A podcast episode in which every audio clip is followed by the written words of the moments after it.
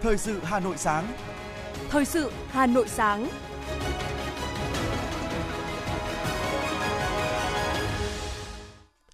Ngọc Bách và Vũ Hải xin được đồng hành cùng quý thính giả trong ba mươi phút của chương trình Thời sự sáng ngày hôm nay, Chủ nhật ngày mười một tháng chín năm hai nghìn không trăm hai mươi hai. Chương trình có những nội dung chính sau đây. Tổng Bí thư Nguyễn Phú Trọng chủ trì họp Bộ Chính trị, Ban Bí thư cho ý kiến một số đề án. Phó Bí thư Thành ủy Hà Nội Nguyễn Văn Phong dự chương trình Trung thu cho em. Thành phố Hà Nội sẽ dùng ngân sách hỗ trợ năm mươi phần trăm học phí cho năm học hai nghìn không trăm hai mươi hai đến hai nghìn không trăm hai mươi ba. Bộ Thương mại Hoa Kỳ duy trì lệnh áp thuế chống bán phá giá với tôm, trong đó có tôm của Việt Nam. Phần tin thế giới có những thông tin đề nghị Iraq tăng xuất khẩu dầu sang châu Á. Campuchia mở chiến dịch trấn áp tội phạm ma túy và buôn người. Tổng thư ký Liên Hợp Quốc thăm các khu vực của Pakistan bị lũ lụt tàn phá. Sau đây là nội dung chi tiết. Thưa quý vị, trong các ngày chín và mười tháng chín năm hai nghìn không trăm hai mươi hai, tại trụ sở Trung ương Đảng, Tổng Bí thư Nguyễn Phú Trọng đã chủ trì cuộc họp Bộ Chính trị, Ban Bí thư cho ý kiến về một số đề án quan trọng. Tại cuộc họp, đại diện lãnh đạo các cơ quan thường trực Ban chỉ đạo xây dựng đề án trình bày nội dung tờ trình. Bộ Chính trị thảo luận các đề án tiếp tục xây dựng và hoàn thiện nhà nước pháp quyền xã hội chủ nghĩa Việt Nam trong giai đoạn mới, tiếp tục đẩy mạnh công nghiệp hóa, hiện đại hóa đất nước đến năm hai nghìn không trăm ba mươi, tầm nhìn đến năm hai nghìn không trăm bốn mươi lăm. Tổng kết thực hiện nghị quyết số mười ngày mười tám tháng một năm hai nghìn không trăm lẻ hai của Bộ Chính trị khóa chín về phát triển kinh tế, xã hội, bảo đảm quốc phòng, an ninh vùng Tây Nguyên, thời kỳ hai nghìn không trăm lẻ một đến hai nghìn không trăm mười và kết luận số mười hai ngày hai mươi tư tháng mười năm hai nghìn không trăm mười một của Bộ Chính trị về tiếp tục thực hiện nghị quyết số mười của Bộ Chính trị khóa chín phát triển vùng Tây Nguyên thời kỳ hai nghìn không trăm mười một đến hai nghìn không trăm hai mươi. Tổng kết thực hiện nghị quyết số năm mươi ba ngày hai mươi chín tháng tám năm hai nghìn không trăm lẻ năm của Bộ Chính trị khóa chín về phát triển kinh tế, xã hội và bảo đảm quốc phòng, an ninh vùng Đông Nam Bộ và vùng kinh tế trọng điểm phía Nam đến năm hai nghìn không trăm mười và định hướng đến năm hai nghìn không trăm hai mươi.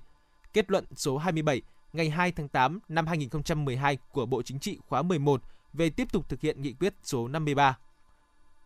Phát biểu kết luận cuộc họp, Tổng Bí thư Nguyễn Phú Trọng nhấn mạnh các ý kiến phát biểu đều đánh giá cao sự chuẩn bị rất công phu, nghiêm túc, khoa học, cách làm đổi mới, sáng tạo, có trách nhiệm cao với chất lượng tốt của các ban chỉ đạo, tổ biên tập xây dựng các đề án. Giao các cơ quan chức năng tiếp thu ý kiến của Bộ Chính trị và các cơ quan liên quan để hoàn thiện các đề án, báo cáo Bộ Chính trị trình hội nghị Trung ương khóa sáu. Xin lỗi quý vị, trình hội nghị Trung ương sáu khóa mười ba. Tiếp thu hoàn thiện, ban hành các nghị quyết của Bộ Chính trị về phát triển kinh tế, xã hội và bảo đảm quốc phòng, an ninh vùng Đông Nam Bộ và vùng Tây Nguyên để các ngành, địa phương triển khai thực hiện. Tưng bừng đêm hội Trung thu cho em. Tối qua, tại Cung Thiếu nhi Hà Nội, Thành đoàn, Hội đồng đội thành phố Hà Nội tổ chức chương trình Trung thu cho em. Tới dự có Bí thư Trung ương Đoàn, Chủ tịch Hội Liên hiệp Thanh niên Việt Nam Nguyễn Ngọc Lương, Phó Bí thư Thành ủy Hà Nội Nguyễn Văn Phong, Phó Chủ tịch Hội đồng Nhân dân thành phố Hà Nội Phạm Quý Tiên cùng hơn tám trăm thiếu nhi đến từ các quận, huyện, thị xã trên địa bàn thủ đô. Phát biểu khai mạc, Bí thư Thành đoàn Hà Nội Chu Hồng Minh cho biết, năm hai nghìn không trăm hai mươi hai là năm đầu tiên triển khai chương trình hành động quốc gia về trẻ em giai đoạn hai nghìn không trăm hai mươi mốt đến hai nghìn không trăm ba mươi. Chương trình Trung thu cho em là món quà vô cùng ý nghĩa, thể hiện sự quan tâm sâu sắc của Đoàn Thanh niên thành phố dành cho các em thiếu nhi thủ đô. Tại chương trình, lãnh đạo Trung ương và thành phố trao tặng học bổng cho thiếu nhi có hoàn cảnh khó khăn, trao tặng các phần quà Trung thu tới các em thiếu nhi. Tham dự chương trình, các em thiếu nhi được hòa mình vào không khí vui tươi, náo nức của đêm hội Trung thu, tham gia các hoạt động bổ ích như các trò chơi dân gian, các tiết mục biểu diễn đặc sắc và đón nhận các phần quà Trung thu vô cùng ý nghĩa. Nhân dịp này, để động viên các em thiếu nhi có hoàn cảnh khó khăn vươn lên trong học tập và cuộc sống, Thành đoàn Hội đồng đội thành phố dành tặng một trăm suất học bổng, mỗi suất trị giá hai triệu đồng. Cũng trong tối qua, trong không khí vui tươi, phấn khởi của hàng triệu thiếu niên, nhi đồng cả nước đón Tết Trung thu, thị xã Sơn Tây tổ chức buổi gặp mặt vui Tết Trung thu với chủ đề Đêm hội trăng rằm Trung thu thành cổ Sơn Tây, xứ Đoài. Tới dự có Ủy viên Ban Thường vụ Thành ủy, Chủ tịch Ủy ban Mặt trận Tổ quốc Việt Nam thành phố Hà Nội Nguyễn Lan Hương, đông đảo người dân, các em thiếu nhi trên địa bàn thị xã cùng du khách. Chương trình được tổ chức gắn với không gian phố đi bộ xung quanh hào thành cổ Sơn Tây nhằm góp phần quảng bá du lịch với nhiều hoạt động đặc sắc, hấp dẫn. Rước đèn Trung thu mô phỏng theo hình tượng nhân vật lịch sử, truyền thuyết dân gian. Những hình ảnh được coi là biểu tượng văn hóa là sản vật đặc trưng của mười lăm xã, phường và ba doanh nghiệp trên địa bàn thị xã. Cuộc thi trình bày, trang trí mâm cỗ trung thu với bốn mươi tám đội thi đến từ công đoàn cơ sở, khối nhà trường, cơ quan, doanh nghiệp trên địa bàn thị xã. Đặc biệt, chương trình đêm hội trăng rằm, trung thu thành cổ còn có nhiều nghệ sĩ vui trung thu cùng các cháu thiếu niên, nhi đồng, du khách và nhân dân thị xã. Cũng tại đêm hội trăng rằm, trung thu thành cổ, Ủy ban Nhân dân thị xã Sơn Tây đã tặng một trăm suất quà trị giá năm trăm nghìn đồng mỗi suất. Ủy ban Mặt trận Tổ quốc Việt Nam, thành phố Hà Nội trao tặng hai mươi xe đạp, mỗi xe trị giá một phẩy năm triệu đồng cho các trẻ có hoàn cảnh khó khăn, vượt khó học giỏi. Ngày hai mươi tám tháng mười, Chủ tịch Ủy ban Nhân dân thành phố Hà Nội sẽ đối thoại về thủ tục hành chính lĩnh vực đất đai. Vừa qua, Phó Chủ tịch Thường trực Ủy ban Nhân dân thành phố Hà Nội Lê Hồng Sơn đã ký ban hành kế hoạch số hai ba bảy tổ chức hội nghị đối thoại với tổ chức, cá nhân về thủ tục hành chính lĩnh vực đất đai trên địa bàn thành phố Hà Nội năm hai nghìn không trăm hai mươi hai. Nội dung đối thoại về trao đổi thông tin, tình hình thực hiện nhiệm vụ phát triển kinh tế xã hội năm hai nghìn không trăm hai mươi hai của thành phố, thông tin phổ biến các cơ chế, chính sách, các quy định mới của Trung ương, của thành phố liên quan đến lĩnh vực đất đai, giải đáp những vướng mắc của người dân, doanh nghiệp về thủ tục hành chính và giải quyết thủ tục hành chính lĩnh vực đất đai trên địa bàn thành phố, tiếp thu những sáng kiến, giải pháp, kiến nghị, đề xuất nâng cao chất lượng, hiệu quả công tác giải quyết thủ tục hành chính về đất đai trên địa bàn thành phố. Hội nghị không đối thoại những nội dung liên quan đến khiếu nại, tố cáo trong việc giải quyết thủ tục hành chính lĩnh vực đất đai. Phương pháp đối thoại theo từng vấn đề, chủ đề và câu hỏi của tổ chức, cá nhân, gắn việc tuyên truyền phổ biến pháp luật với giải thích và trả lời cho tổ chức, cá nhân. Trong quá trình đối thoại, nếu có câu hỏi ngoài nội dung thì người chủ trì đối thoại tiếp nhận và trả lời riêng bằng văn bản. Đồng thời, yêu cầu người đặt câu hỏi đi vào trọng tâm, chủ đề, nội dung cuộc đối thoại. Chủ tịch Ủy ban Nhân dân thành phố Hà Nội Trần Sĩ Thanh sẽ chủ trì điều hành hội nghị theo hình thức đối thoại trực tiếp kết hợp trực tuyến, dự kiến sẽ diễn ra vào ngày hai mươi tám tháng mười năm hai nghìn không trăm hai mươi hai với điểm cầu chính tại trụ sở Ủy ban Nhân dân thành phố Hà Nội, trực tiếp đến các điểm cầu Ủy ban Nhân dân các quận, huyện, thị xã.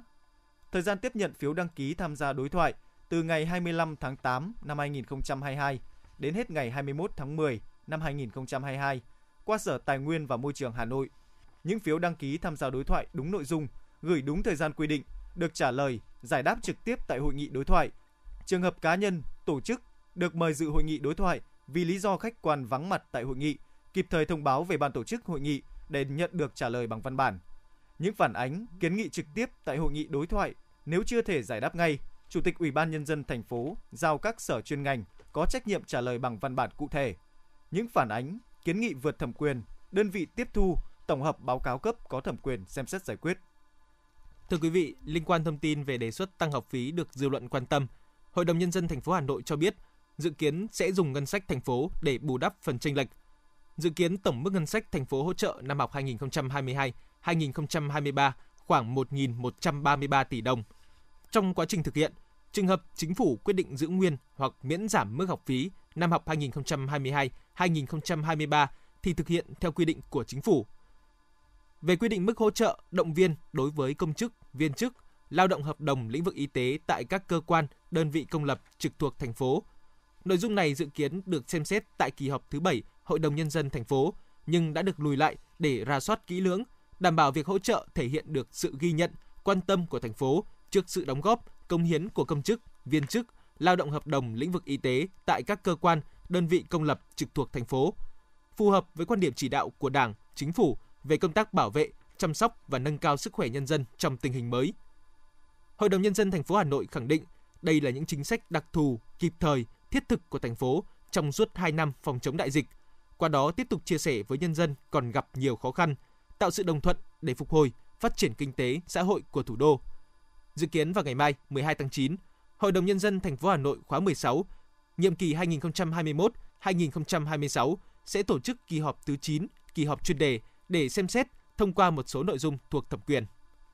Thông tin thêm về kỳ họp, đồng chí Nguyễn Ngọc Việt, Thành ủy viên, Chánh Văn phòng Đoàn đại biểu Quốc hội và Hội đồng Nhân dân thành phố cho biết,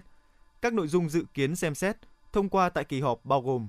phân cấp quản lý nhà nước một số lĩnh vực kinh tế xã hội trên địa bàn thành phố, cập nhật, điều chỉnh kế hoạch đầu tư công trung hạn năm năm hai nghìn không trăm hai mươi mốt đến hai nghìn không trăm hai mươi lăm, kế hoạch đầu tư công năm hai nghìn không trăm hai mươi hai và định hướng kế hoạch đầu tư công năm hai nghìn không trăm hai mươi ba của thành phố, phê duyệt chủ trương đầu tư, điều chỉnh chủ trương đầu tư một số dự án, sử dụng vốn đầu tư công của thành phố, quy định mức hỗ trợ, động viên đối với công chức, viên chức, lao động, lĩnh vực y tế tại các cơ quan, đơn vị công lập trực thuộc thành phố, quy định mức học phí đối với các cơ sở giáo dục mầm non, giáo dục phổ thông công lập trên địa bàn thành phố Hà Nội năm học hai nghìn không trăm hai mươi hai - hai nghìn không trăm hai mươi ba, quy định cơ chế hỗ trợ học phí đối với một số đối tượng trẻ em mầm non và học sinh phổ thông của thành phố Hà Nội năm học hai nghìn không trăm hai mươi hai - hai nghìn không trăm hai mươi ba, quy định một số nội dung chi và mức chi thuộc thẩm quyền, điều chỉnh tổng biên chế hành chính sự nghiệp năm hai nghìn không trăm hai mươi hai và phân bổ biên chế giáo viên năm học hai nghìn không trăm hai mươi hai - hai nghìn không trăm hai mươi ba trên địa bàn thành phố Hà Nội.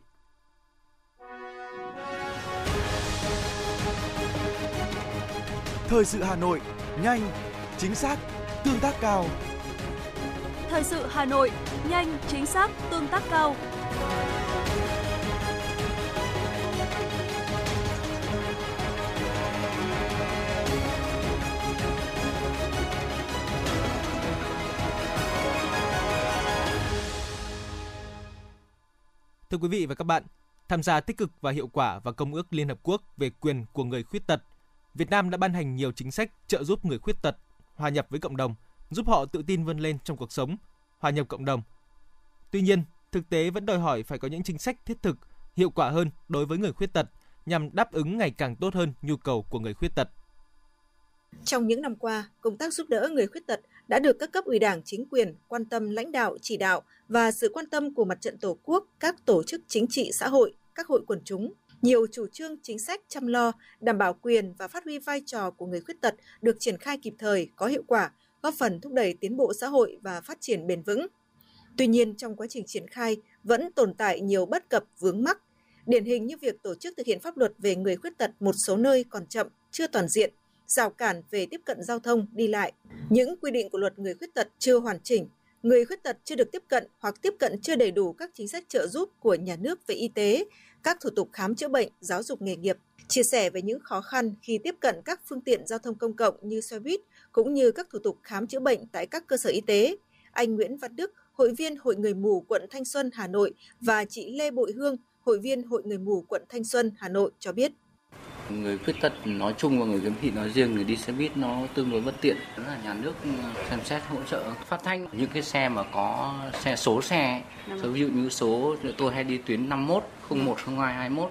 A hai mốt B thì phát thanh xe hai mốt đã đến điểm dừng ấy, thì tôi dễ dàng hơn. Chứ nhiều khi tôi ra ngoài tôi hỏi các bạn, có một số bạn thì có thể bạn nghe phone. Ừ. Hoặc có một số bạn này bạn có thể không thiện cảm với người khuyết tật chúng tôi lắm. Nhiều khi bạn không nói gì cả. Đến một số bệnh viện ấy, thì những người khuyết tật được ưu tiên, nhưng đến một số bệnh viện khác thì có người khuyết tật cũng lại không được ưu tiên. À, thí dụ nhiều bệnh viện trung ương ấy vẫn hỗ trợ về phần kiểu như là xếp sổ đăng ký này nọ thứ thì rất là nhanh, nhưng có những bệnh viện mà kiểu không đông bệnh nhân thì họ lại cho mình xếp cùng với cả những người bệnh nhân bình thường, họ cũng không hỗ trợ, không hỗ trợ mình nhanh đâu. Những năm qua, các chính sách, chương trình, đề án giáo dục dạy nghề, tạo công ăn việc làm ổn định cho người khuyết tật đã được triển khai rộng rãi, đạt nhiều hiệu quả thiết thực, nâng cao đời sống cho người khuyết tật. Tuy nhiên, một số chính sách hỗ trợ đào tạo nghề cần được bổ sung, đổi mới, đa dạng nhiều ngành nghề nhằm đáp ứng nhu cầu thiết yếu của người khuyết tật hiện nay. Ông Vũ Thủy, Chủ tịch Hội Người Mù quận Hoàng Mai, Hà Nội cho rằng: đầu tiên là về cái dạy nghề cho người khiếm thị, tại vì nghề khiếm thị bây giờ cũng rất là hạn hẹp, cũng chỉ có một số ít nghề thôi. Chẳng hạn vẫn là nghề chủ yếu bây giờ là người khiếm thị hay làm nghề xoa bóp bấm huyệt. Tiếp sau đó một có thể một số bạn có trình độ hơn, học lực tốt hơn thì có thể tham gia học nghề bán hàng qua online. Có một vài bạn xuất sắc hơn nữa thì có thể học tiếng Anh tốt thì có thể bây giờ đi dạy tiếng Anh, kể cả cho những người sáng. Còn nhìn chung thì cơ chế chính sách về việc làm cho người khiếm thị còn rất là hạn chế, chưa có nhiều, cũng chưa được đầu tư nhiều về các cái lĩnh vực khác để phù hợp. Nhận định về những bất cập, hạn chế khi triển khai các cơ chế chính sách hỗ trợ người khuyết tật trong thời gian qua, ông Phạm Đại Đồng, trưởng phòng chính sách bảo trợ xã hội, Cục Bảo trợ xã hội, Bộ Lao động Thương binh và Xã hội cho biết, trong thời gian tới, các cơ quan chức năng sẽ tăng cường chỉ đạo và phối hợp với các địa phương để có những chính sách cụ thể giúp đỡ, hỗ trợ hiệu quả cho người khuyết tật. Về khía cạnh cơ quan quản lý nhà nước thì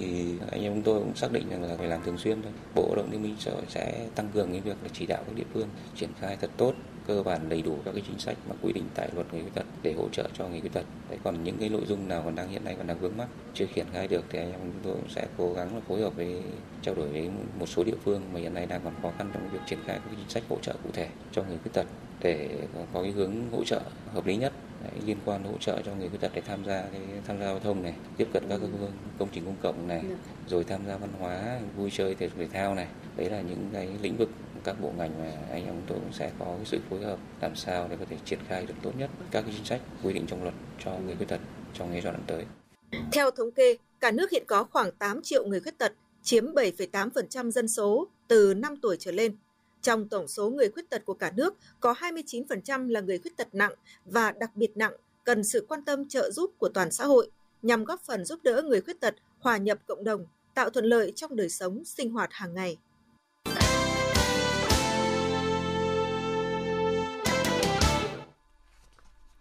Thưa quý vị, đã cần tiêm chủng đại trà vaccine phòng bệnh đậu mùa, khỉ hay chưa là câu hỏi nhiều người dân vào thời điểm này. Theo hướng dẫn chuẩn đoán, điều trị và phòng bệnh đậu mùa khỉ ở người do Bộ Y tế ban hành, việc sử dụng vaccine để phòng bệnh đậu mùa khỉ cho những nhóm đối tượng có nguy cơ cao. Bộ Y tế đã ban hành hướng dẫn tạm thời về giám sát và phòng chống bệnh đậu mùa khỉ thông qua đo thân nhiệt, giám sát kiểm dịch viên y tế hoặc nhận thông báo từ người nhập cảnh chủ động khai báo, phát hiện sớm ca bệnh nghi ngờ tại cơ sở y tế.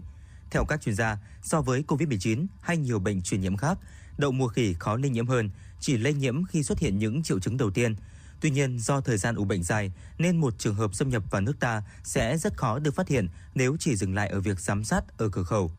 Tiến sĩ Phạm Quang Thái, trưởng phòng tiêm chủng mở rộng phía Bắc thuộc Viện Vệ sinh Dịch tễ Trung ương nói: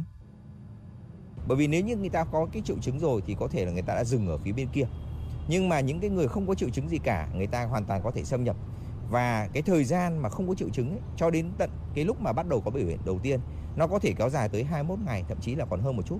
Và với cái khoảng thời gian ủ bệnh dài như vậy thì những cái trường hợp xâm nhập mà chúng ta không phát hiện được chắc chắn sẽ có.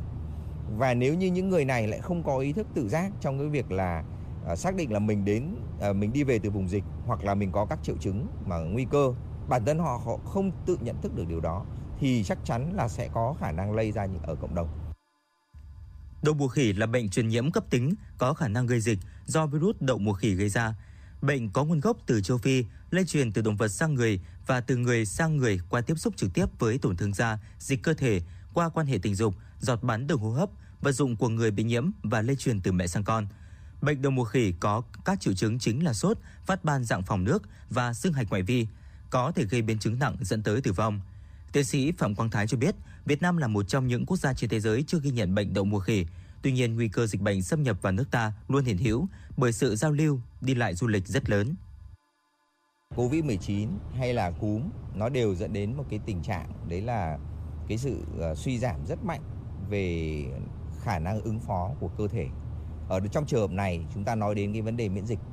thì gần như là toàn bộ hệ thống miễn dịch của người đã phải dồn sức ra để chống lại cái cái virus cúm, chống lại covid mười chín.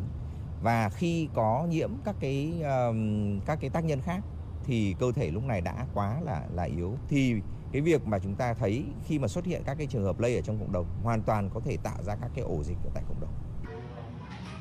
Trước những diễn biến khó lường của bệnh đậu mùa khỉ, nhiều người băn khoăn có nên tiêm vaccine đậu mùa khỉ hay không. Theo các chuyên gia, những người được tiêm vaccine đậu mùa khỉ được bảo vệ ít nhất tám mươi lăm phần trăm với bệnh đậu mùa khỉ.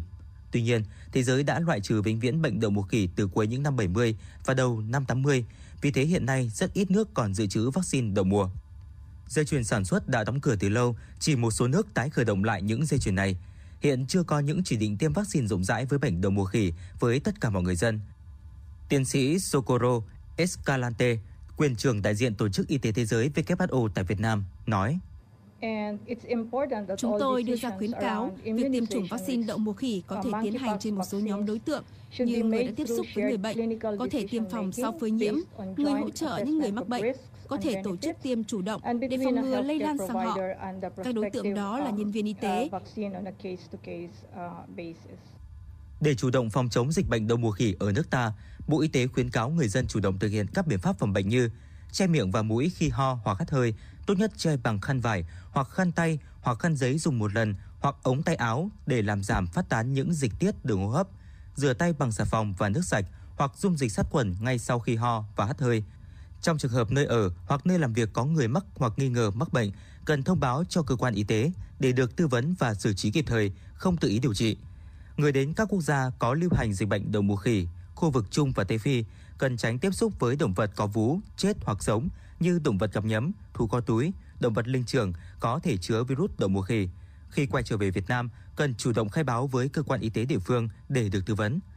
Người dân cũng cần đảm bảo an toàn thực phẩm, thực hiện lối sống lành mạnh, tăng cường vận động thể lực, nâng cao sức khỏe.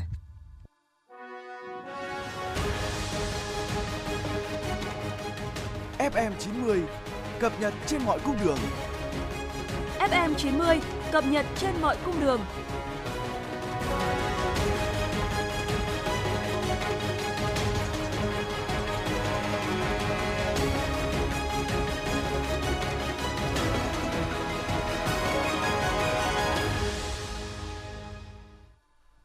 Chuyển sang những thông tin khác. Bộ Giao thông Vận tải vừa tổ chức lễ phát động thi đua một trăm hai mươi ngày đêm thông xe kỹ thuật bốn dự án đường bộ cao tốc Mai Sơn, Quốc lộ bốn mươi lăm, Cam Lộ, La Sơn, Vĩnh Hảo, Phan Thiết, Phan Thiết, Dầu Dây. Đây là những dự án thành phần đầu tiên thuộc dự án đường bộ cao tốc phía Đông giai đoạn một sẽ hoàn thành trong năm nay. Tham dự lễ phát động, Phó Thủ tướng Lê Văn Thành yêu cầu các đơn vị thi công cần phải thực hiện đúng theo cam kết, với tinh thần trách nhiệm cao nhất, luôn đặt uy tín, chất lượng, tiến độ lên hàng đầu. Bộ Giao thông Vận tải phải thường xuyên nắm bắt, tháo gỡ khó khăn cho đơn vị thi công, làm đến đâu, nghiệm thu đến đó. Đồng thời, rà soát những đơn vị không đáp ứng yêu cầu, thi công chậm tiến độ để có sự điều chuyển sang nhà thầu khác có năng lực hơn. Phó Thủ tướng nhấn mạnh, mục tiêu cao nhất là hoàn thành bốn dự án thành phần cao tốc đường bộ Bắc Nam trước ba mươi mốt tháng mười hai năm nay. Liên quan đến vụ cháy lớn tại xưởng đệm ở Thanh Oai, Hà Nội, làm ba mẹ con bị thương. Tối qua, Công an huyện Thanh Oai cho biết cả ba người là mẹ con bị bỏng đã không qua khỏi tại Bệnh viện Quân y một không ba. Được biết, ngay khi nắm được thông tin vụ cháy xảy ra, lãnh đạo huyện Thanh Oai đã có mặt tại hiện trường để trực tiếp chỉ đạo các lực lượng dập tắt đám cháy, cấp cứu người bị nạn. Trước mắt, Ủy ban Nhân dân huyện đã giao Phòng Lao động Thương binh và Xã hội huyện hỗ trợ mỗi gia đình người bị nạn năm triệu đồng một hộ. Các ban, ngành của huyện và xã Thanh Văn đã thăm hỏi người bị nạn. Trước đó, khoảng mười sáu giờ ba mươi sáu phút ngày mười tháng chín, Trung tâm Chỉ huy Công an thành phố Hà Nội nhận được tin báo cháy xảy ra tại xã Thanh Văn, huyện Thanh Oai đã nhanh chóng điều động phương tiện và cán bộ chiến sĩ tới hiện trường. Nhận định khu vực cháy là xưởng chăn ga gối đệm gần sát khu dân cư có diện tích ba trăm mét. Tổ công tác đã nhanh chóng triển khai dập lửa và ngăn cháy lan. Đến khoảng mười tám giờ cùng ngày đã dập tắt được đám cháy. Thông tin ban đầu, đám cháy đã thiêu rụi toàn bộ kho xưởng có kết cấu mái tôn, làm một phần mái tôn bị sập. Đám cháy cũng làm ảnh hưởng đến ngôi nhà ba tầng dạng ống liền kề.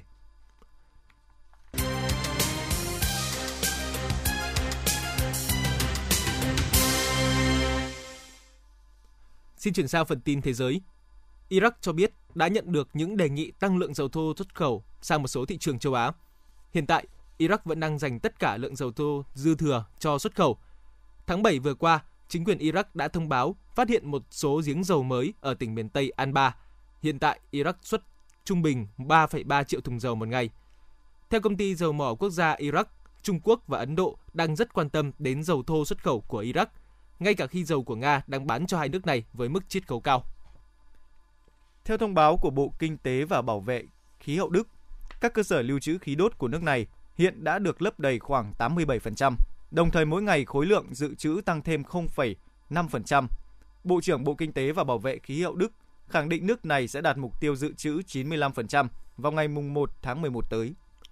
Công ty vận hành mạng lưới điện bang California đã khuyến nghị người dân tiết kiệm điện trong ngày thứ mười liên tiếp. Kêu gọi trên được đưa ra trong bối cảnh các gia đình và doanh nghiệp tăng cường sử dụng máy điều hòa nhằm làm xua tan đợt nắng nóng gay gắt kéo dài tại khu vực này kể từ đầu tháng chín. Tại Pháp, các nhà máy sữa chua đang đứng trước tình trạng không thể tiếp tục sản xuất nếu Nga ngừng cung cấp khí đốt cho châu Âu. Trong quá trình sản xuất sữa chua, khí ga đóng vai trò quan trọng trong việc thanh trùng sữa. Các nhà máy sữa chua tại Pháp đã được thông báo về khả năng cắt giảm khí đốt tại một số thời điểm của mùa đông, và đây được xem là vấn đề khá nghiêm trọng đối với ngành này, bởi nếu không thể thanh trùng sữa vì thiếu khí, nhà sản xuất sẽ phải vứt bỏ sữa. Tại phiên họp nội các vừa qua, chính phủ Hoàng gia Campuchia đã chỉ đạo chính quyền thủ đô và các tỉnh mở chiến dịch trấn áp tội phạm ma túy và buôn người. Ý kiến chỉ đạo của chính phủ Hoàng gia Campuchia được đưa ra vào thời điểm tội phạm ma túy có dấu hiệu tăng lên ở nước này. Theo nhận định của báo chí Campuchia, việc đưa ra ý kiến chỉ đạo trên thể hiện quyết tâm của chính phủ Hoàng gia Campuchia trong việc giải quyết vấn đề này theo mong muốn của người dân. Bộ Y tế Canada đã phê duyệt sử dụng vaccine phòng covid mười chín của Pfizer cho trẻ em từ sáu tháng đến bốn tuổi. Đây là loại vaccine thứ hai được Canada phê duyệt cho nhóm tuổi trên, sau khi Bộ Y tế nước này cấp phép cho vaccine Spikevax của Moderna vào tháng bảy. Với quyết định trên, sẽ có thêm gần hai triệu trẻ em ở Canada đủ điều kiện sử dụng vaccine phòng covid mười chín. Mưa gió mùa kỷ lục và sông băng tan chảy ở các vùng núi phía Bắc Pakistan đã gây ra lũ lụt nghiêm trọng, khiến hơn một nghìn ba trăm chín mươi mốt người thiệt mạng, cuốn trôi nhà cửa, đường xá, đường sắt, cầu cống, vật nuôi và hoa màu.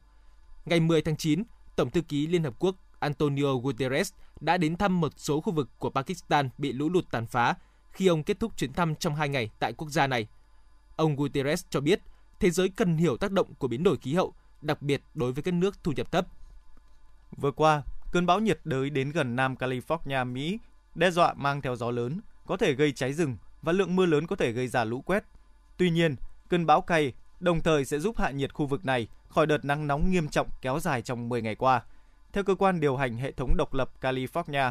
nhà điều hành lưới điện ở hầu hết các bang dự báo, nhiệt độ mát mẻ hơn sau chuỗi ngày nắng nóng trong bối cảnh giới chức địa phương nỗ lực để tránh tình trạng cắt điện luân phiên. Một trận động đất mạnh sáu phẩy hai độ đã xảy ra ở khu vực Papua của Indonesia hôm qua, nhưng không có khả năng gây ra sóng thần. Trận động đất xảy ra cách hòn đảo nhỏ Biak của Indonesia khoảng hai trăm sáu mươi hai cây số về phía đông, đông bắc, ở độ sâu mười sáu ki lô mét.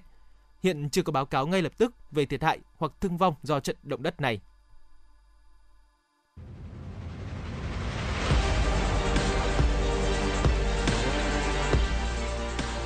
Bản tin thể thao. Bản tin thể thao.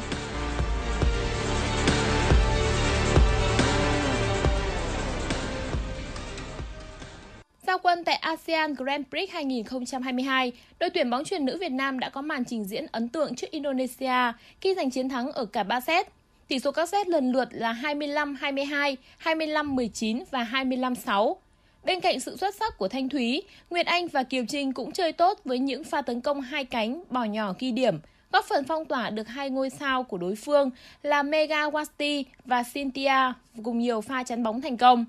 a sê an Grand Prix hai không hai hai có sự góp mặt của bốn đội tuyển bóng chuyền nữ hàng đầu khu vực Đông Nam Á là Thái Lan, Việt Nam, Indonesia và Philippines. Giải diễn ra từ ngày chín tháng chín tới ngày mười một tháng chín. Ban tổ chức Hoàng Anh chính thức ra thông báo hoãn vòng bảy Premier League trong bối cảnh nữ hoàng Elizabeth đệ nhị qua đời. Trước đó, báo chí Anh thông tin chính phủ nước này trao toàn quyền quyết định về lịch thi đấu cho ban tổ chức giải Ngoại hạng Anh. Lý do là bởi World Cup sẽ diễn ra vào tháng mười một, lịch thi đấu dày đặc và không dễ để tìm ra khoảng thời gian trống cho lịch thi đấu mới. Nhưng việc thi đấu bóng đá khi có quốc tang chắc chắn không phải là hành động phù hợp với hoàn cảnh hiện tại. Ngay ở lượt trận giao quân tại Europa League, các hoạt động tưởng nhớ nữ hoàng Elizabeth đệ nhị được thực hiện trong các trận đấu có sự tham dự của các đội bóng Anh là Arsenal và Manchester United. Sau nhiều đồn đoán, quá trình đàm phán gia hạn hợp đồng giữa Manchester United và Marcus Rashford đang diễn ra thuận lợi khi các bên đều muốn đạt được tiếng nói chung. Rashford thi đấu nổi bật trong thời gian gần đây với ba bàn thắng và hai kiến tạo sau sáu trận Premier League. Sự điều chỉnh về mặt chiến thuật của huấn luyện viên Erik Ten Hag đã giúp cho Rashford có được nhiều cơ hội để thể hiện mình. Anh thi đấu linh hoạt, mang đến cho em u sự đột biến cao trong khâu tấn công. Hợp đồng hiện tại của Rashford hết hạn vào tháng sáu năm hai không hai ba và đội bóng áo đỏ thành Manchester muốn hoàn tất việc gia hạn trước khi World Cup hai không hai hai khởi tranh. Đội nữ Barcelona vừa phá kỷ lục chuyển nhượng thế giới dành cho một cầu thủ nữ khi ký hợp đồng với Keira Walsh từ Manchester City. Người hùng của tuyển Anh tại Euro hai không hai hai, Keira Walsh trở thành nữ cầu thủ đắt giá nhất lịch sử thế giới với giá chuyển nhượng bốn trăm nghìn bảng Anh. Tuy nhiên, con số này thấp hơn đến bốn trăm bảy mươi lăm lần so với cầu thủ nam có giá chuyển nhượng đắt nhất lịch sử thế giới. Hiện đội bóng nữ của Tây Ban Nha đã chi bốn trăm nghìn bảng để có được cầu thủ hai mươi lăm tuổi, vượt qua kỷ lục hai trăm năm mươi nghìn bảng trước đó mà Chelsea chi cho ngôi sao người Đan Mạch là Pernille Harder vào năm hai không hai không.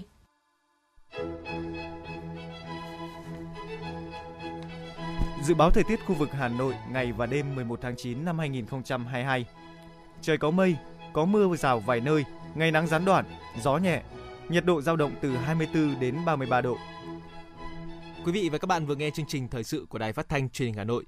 Chỉ đạo nội dung Nguyễn Kim Khiêm, chỉ đạo sản xuất Nguyễn Tiến Dũng, tổ chức sản xuất Trà Mi. Chương trình do biên tập viên Nguyễn Hằng, phát thanh viên Ngọc Bách, Vũ Hải và kỹ thuật viên Kim Thoa thực hiện. Hẹn gặp lại quý vị trong chương trình thời sự mười một giờ trưa nay. Thân ái chào tạm biệt.